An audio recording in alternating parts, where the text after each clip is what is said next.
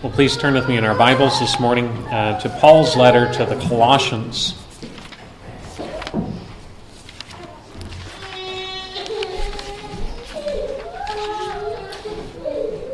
Colossians chapter 1.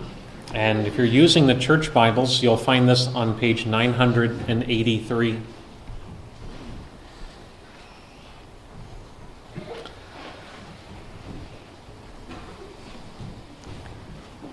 And this morning uh, we are going to be looking at verses 1 through 14, uh, but especially wanting to zero in on verse 10. But we'll read the passage uh, together uh, to see the context. Colossians chapter 1. Paul, an apostle of Christ Jesus by the will of God, and Timothy, our brother, to the saints and faithful brothers in Christ at Colossae, grace to you and peace from God our Father.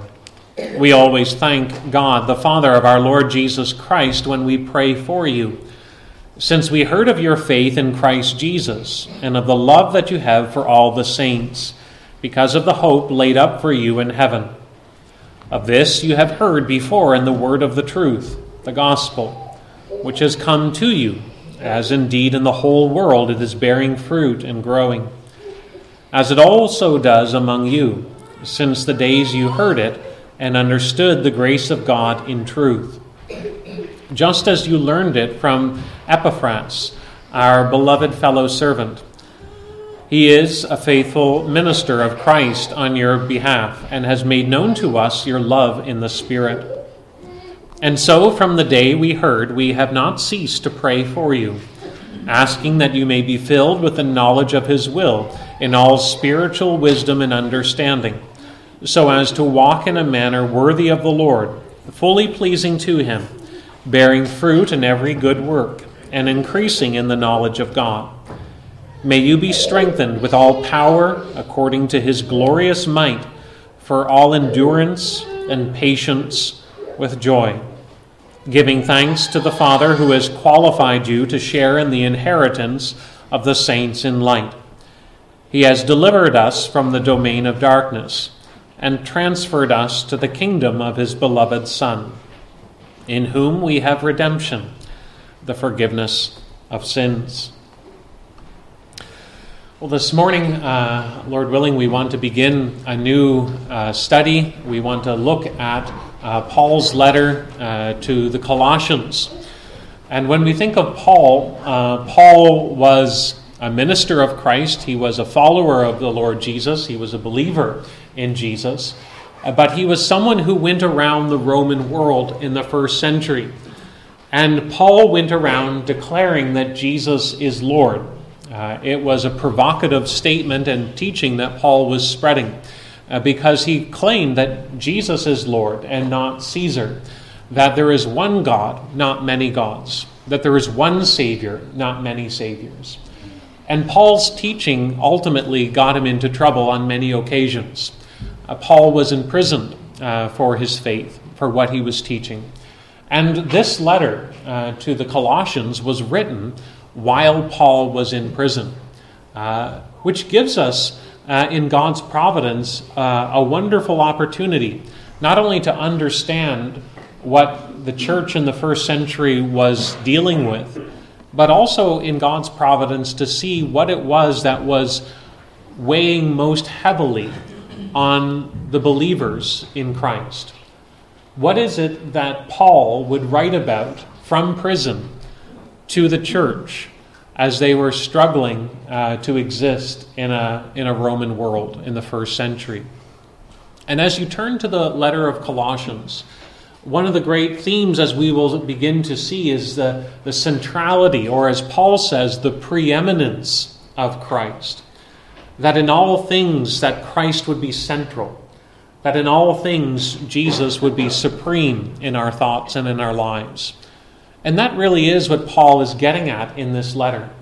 And this morning we want to look at how Paul begins by sharing his prayer uh, for the church in Colossae. And we want to see that what Paul is saying is, is those who have come to hear and to know the grace of God in Christ Jesus those who have come to, to have heard the gospel are now to live in a fitting way. They're now to live in a way that is worthy of Jesus. And we want to think about these opening verses in two thoughts. We want to think about Paul's prayer of thanksgiving for the church, and then we want to think about Paul's prayer of petition for the church, that they would live in a worthy manner. The letter of uh, Paul to the Colossians begins as most uh, letters began in the first century. There is an identification of the author. Paul identifies himself. He identifies himself as an apostle, which means messenger. He is one who has been sent with a message. And in the scriptures, an apostle is one who is sent uh, directly by the Lord Jesus. And Paul understood himself as under, under the responsibility, under the commission of Jesus to declare the, the work of God's salvation. And so he announces himself by that title I am a messenger, I am an apostle of Christ Jesus. But you notice that he also identifies his audience, but he doesn't identify them as Colossians. He identifies them as saints and faithful brothers and sisters who are in Colossae. Who they are, they're described with reference to the God who has saved them. They are described first and foremost as saints saints, not meaning that they have performed two miracles and have been elevated to a rank in the church of, of gl- being glorified, but rather they are saints in the sense that they are those who have been consecrated by God. They are those with whom the Lord's favor has been shown towards. They are those whom, as the prophets would say in the Old Testament, they are those who belong in the kingdom of God and who are part of God's new creation. And so, as Paul addresses this church, he addresses them by who they are with reference to the living God. They are those who have been set apart by God's grace for blessing. They are also described as faithful brothers. They are faithful because they have come to believe, they have come to have faith in the Lord Jesus. But he also identifies them as being faithful in the sense that there's an integrity to their faith, a reliability to their faith. That who they are is the result of God's grace in their life. And so he speaks to them, addressing them uh, by this language. And then he gives them a greeting. Instead of simply uh, the word greeting, which would have been typical, uh, Paul has infused it with a theology of grace. Grace and peace to you from God our Father. That really, this really serves as the brackets for how the Christian is to think. The first words that Paul addresses to this church is the words of grace. They're also the final words that Paul addresses to the church. And so, like bookends, everything else is held together by an understanding of God's undeserved favor. And so, Paul is shaping the way in which he wants his recipients to think that they are to live in light of God and his uh, grace shown to them. But then he begins with his prayer of thanksgiving. As is common in many of Paul's letters, he begins by giving thanks. And he gives thanks uh, to God, uh, the Father of our Lord Jesus Christ, as he contemplates them, as he remembers them in prayer. Right there, we have a wonderful argument for the importance of the church. We are being given here a very practical demonstration of why the church is important. Because Paul here, as he prays, he prays remembering the people of God. He's remembering the community of saints. And as he remembers the community of saints, it provokes him to think about the work of God in their life. As he thinks about the church, he's filled with thanksgiving because God has transformed these people's lives. And so, one of the reasons why the church is so important is because it, it widens our scope to be able to see God's work of grace so that we can appreciate God's grace where it is revealed. That's what Paul's doing here, even as he writes from prison. That Paul is able to begin with a note of thanksgiving because he's understanding God's work in the lives of these people. And so his prayer is shaped by thanksgiving. He gives thanks to God the Father for what he sees and hears and has heard about this church. What is he actually giving thanks for, though? You'll notice that he gives thanks for three things in this church. The first thing that he gives thanks for is for their faith. We give thanks to God for you as we remember you in prayer, how you have come to have faith in Christ Jesus. That as Paul talks about the church there, he talks about their faith. And by faith, he doesn't simply mean trust in a vague sense or belief in a vague sense. You just have to believe, or you have to believe in yourself, as we oftentimes hear in, in media or in the, in the Disney stories.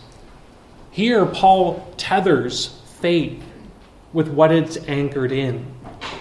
Since we have heard of your faith in Christ Jesus, their faith is anchored in certain things that they have come to believe as true respecting Jesus that he is the Christ. He is the one who was anointed by God to save sinners. That his death and his resurrection are a fulfillment of God's promises. And that in Jesus, the blessings of God's salvation are realized. And you notice here that as Paul is giving thanks for the church, for their faith, his thanks is directed towards God. Because he realizes that this, this trust in Jesus is ultimately the initiative of God intervening in their life. They have been transformed, they have been changed. They have not only been acquainted with this message of Jesus, but they have come to a place now where they are depending on it. They're living in light of it. They are trusting in it and clinging to it in their own lives. That's a work of God's grace. And so Paul can give thanks for it. He also gives thanks to God, though, not only for their faith, but for their love. For their love for all the saints. And you just step back and think about how radical that is. The church in Colossae, as with many churches, is going to be composed with a mixture of Jew and Gentile. It's going to be composed of people from different backgrounds, people that would have little that would otherwise pull them together. But now they are drawn towards one another because they have a common bond of love. They have come to a common faith in Jesus as their Savior. And not only that, the Spirit has brought out a love for one another. And so now they associate with others who at one time they might have thought of as strangers or people they did not associate with. Now they consider them family. They are faithful brothers and sisters.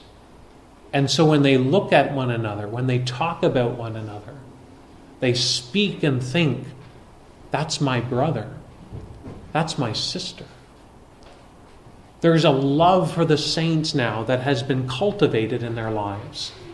And Paul gives thanks because what he is hearing about this church is not the work of man. This is a work of God that causes a community to be formed out of a common conviction about Jesus. He gives thanks for their faith. He gives thanks for their love, but he's notice as well he says something else here because of the hope that is laid up for you in heaven. Where does this love for the saints, where does it derive from? Paul uses an interesting way of speaking. He says, because of the hope. That, that hope is actually something that is fueling this love. This hope is actually something that is building love in the saints. It's something that is undergirding the life of the community of saints. And by hope here, he's not just simply talking about an attitude, an inner attitude. He's talking about the object of their hope. That they have a certain way of looking at the world around them because of what God has done in Jesus Christ. Their hope, the object of what they're hoping in, Paul says, is laid up for them in heaven. Jesus, who died, has raised and has ascended into heaven. And one day he will return. The Jesus who conquered death, who has risen victorious over sin, now stands uh, in, in glory as the basis of the believer's own hope of victory over death and of conquering sin. And so the Christian life has this marvelous dynamic of hope built into it that feeds everything. And so Paul is able to celebrate as he thinks about Colossae. There are these people there who have heard about what happened in Jerusalem. They've heard about the crucifixion of Jesus and the resurrection and they've come to believe it. It has produced a love in them for the communion of the saints. And they're living now not by their immediate circumstances, but they're gripped by a hope about God's purposes in Jesus Christ. And so Paul's whole mindset here is one of giving thanks to God because he is forming and transforming lives. That, that the hope of the gospel has taken root in these people's lives. And so, as Paul contemplates the believers in Colossae, he's filled with thanksgiving because of this work of transformation. But it's interesting as you think about what Paul is saying here about Colossae, as he's heard about these believers. Probably Paul has only a, a second-hand acquaintance with them. Epaphras is the one who ministered to them and brought the gospel to them, probably. But as Paul hears about them, and these marks are what he's focusing in on, you notice that what Paul is really doing is he is simply describing the life of any Christian. That these marks of faith and of love and of hope are what define a Christian.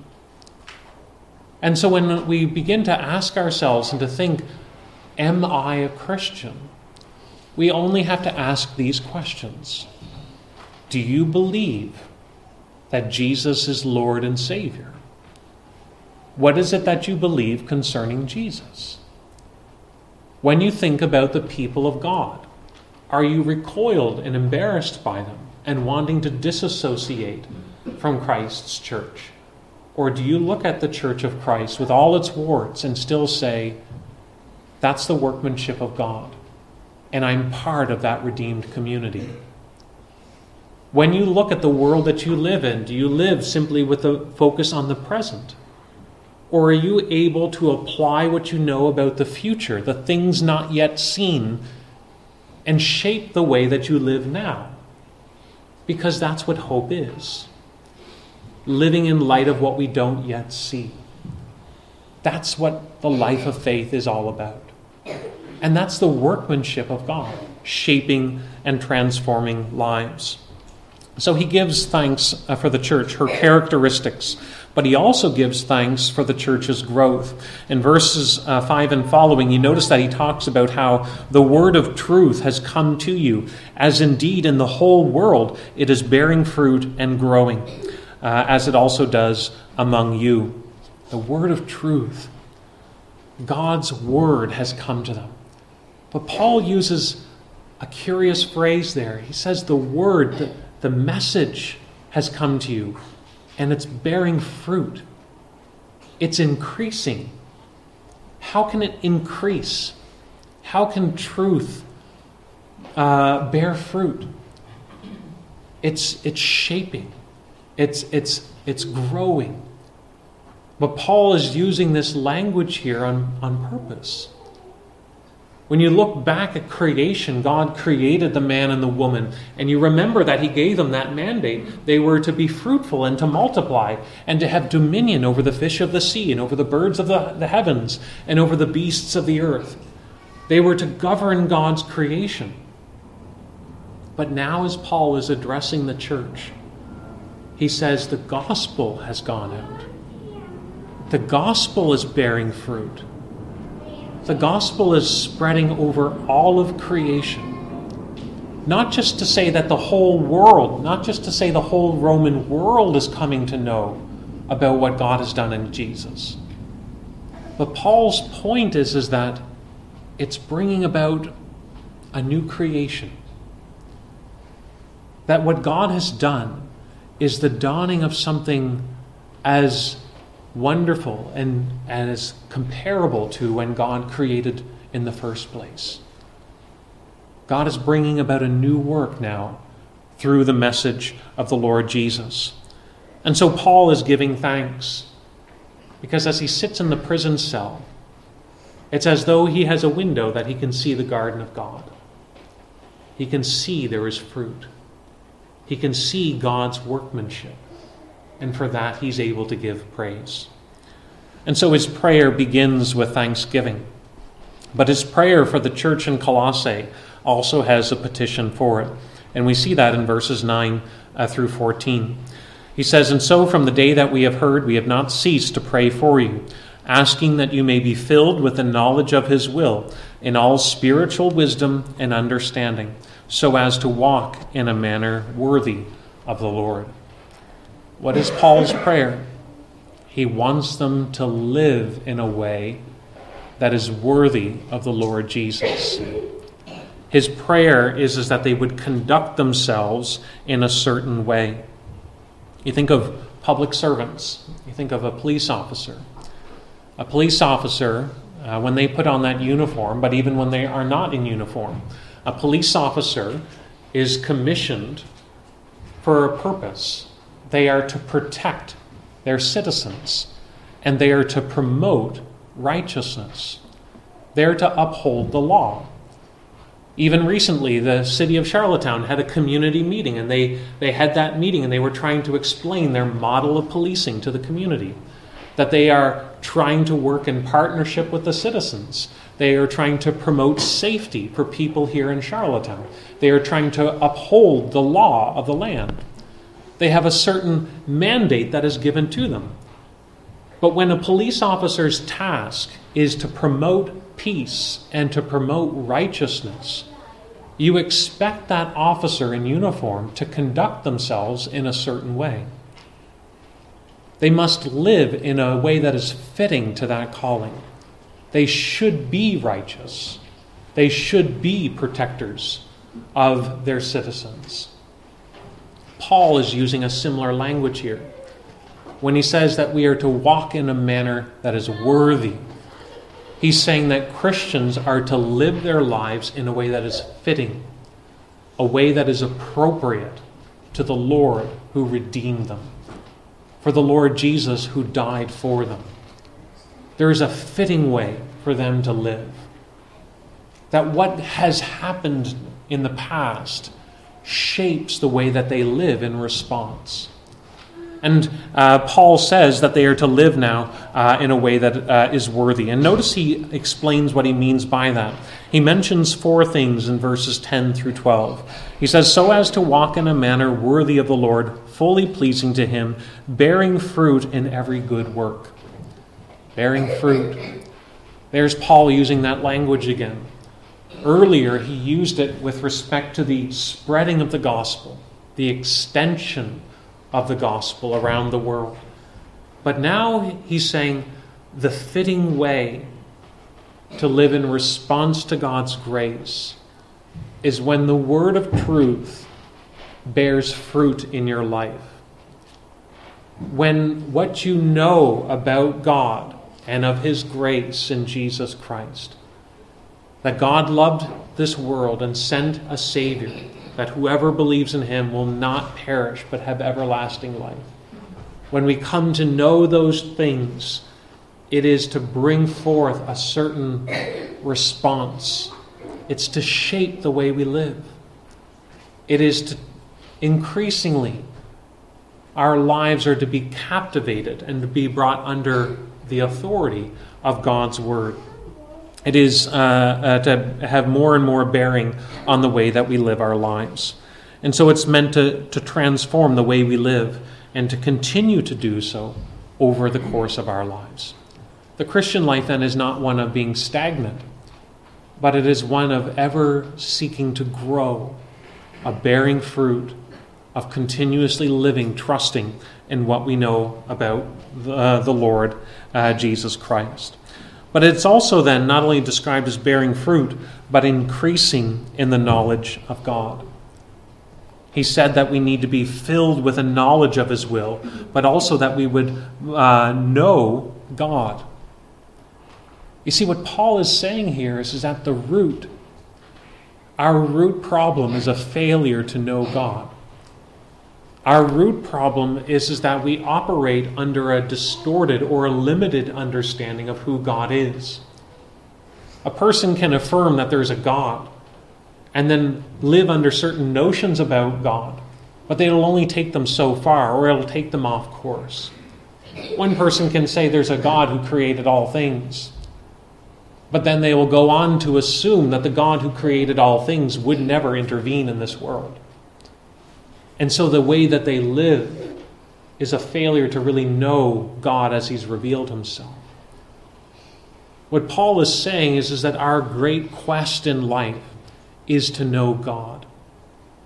That's what Jesus said. That this is eternal life, to know God and Jesus Christ, whom He has sent. That we are created to live contemplating and enjoying God, glorifying Him forever. That when you look up at the starry heavens at night, when you look at the stars, you're not simply to look at the stars and say, Look at the stars. But you're to look at the stars and to say, Who is the God who made them? And it should cause us to want to know this God. But more than that, as we come to hear what God has done in Christ, in history, that God would save sinners, that He would bless those who are deserving of His wrath, it should provoke that desire who is this God? I want to know Him. And the more you come to know this God, the more it bears fruit in your life. The more it bears fruit in your life, the more you come to be strengthened by that power the more that you become strengthened by that power, the more you're able to give thanks to God because you're more and more captivated by what you know of God. And so, this is the great aim uh, uh, to life: is to know God. But for the Christian, for one who has come to know what God has done in Jesus, that quest ought to grow to know God. That's the fitting response to the message of good news. How should a police officer conduct themselves? With dignity, with honor, with courage, protecting others, upholding what is right. How should a Christian conduct themselves? How should they behave? Paul says that's easy. A Christian should conduct themselves with a, a craving, a desire to seek to know the living God. They should be people who are more and more wanting to live under the authority of God's Word. They should be people who are taking God's Word and then applying it to their situation and deriving the strength to be able to know what is true, even in the midst of trials, even when troubles come their way. They know what is true and they hold on to that. They have courage because they're living under the grace of God. And so Paul is able to say that this is the way that we respond in a fitting way. But he comes back in verse 12 again to this idea of giving thanks. Uh, he's already highlighted that thanksgiving is important, as he himself showed by example. But here in verse 12, he says, giving thanks to the Father who has qualified you to share in the inheritance of the saints of light. What's a fitting way to live the Christian life? Thanksgiving. It's, it's the fitting way because that's how Jesus lived. Jesus would pray, giving thanks to the Father for his goodness. I thank you, Father, that you have heard me. Jesus would give thanks to the Father for his wisdom and his grace. I thank you, Heavenly Father, that you have concealed these things from the wise and the understanding, but you have revealed them unto little children. Such was your gracious purpose. Jesus delighted in who God was. But it's appropriate and fitting for the Christian because of what has been done for them. That, that the Son of God came into this world to redeem them. To redeem them. To deliver them from their debt to sin, from the condemnation of the judgment for their sin. And this was done through the payment of Christ's blood that Christ has transferred them from the domain of darkness and transferred them into the kingdom of his beloved Son. Notice as Paul is talking there, this transformation is definitive. He doesn't describe the Christian life as hovering between these two kingdoms, sometimes in the light, sometimes in the dark. He says, by God's grace, a believer is one who has been brought out of the kingdom of darkness and has been brought into the kingdom of light. They belong to Christ. And so they have ample reason to give thanks because of what security they enjoy in Christ. They have been delivered, they have been redeemed, and they have an inheritance. They share now in the blessings that Christ has secured through his work, the blessings of God and the gift of eternal life. So we read these words here, and Paul is addressing the church. He's telling Christians, how should you live? His, his answer is they would live in a fitting way. And what's fitting is a life of thanksgiving, a life of consecration. Now, we could sit here and listen to that and think that sounds like a big task. That sounds like a weight. But there's two things to realize. One, that's the response to knowing God. And first, we have to come to a knowledge of who God is as He's revealed in Jesus Christ before we would understand the response as being fitting. But there's something else to notice here. In verse 10, when Paul writes that they would walk in a manner that is worthy of the Lord, he writes that they would walk in a manner worthy, fully pleasing to God. Or you could translate that pleasing in every way. When Paul writes those words, he's not placing an impossible standard before them. He's not calling the Christian to an expectation that they will be perfect in this life. Paul knows that until glory, the Christian life is one of struggling against sin. So then, why does he say fully pleasing to God?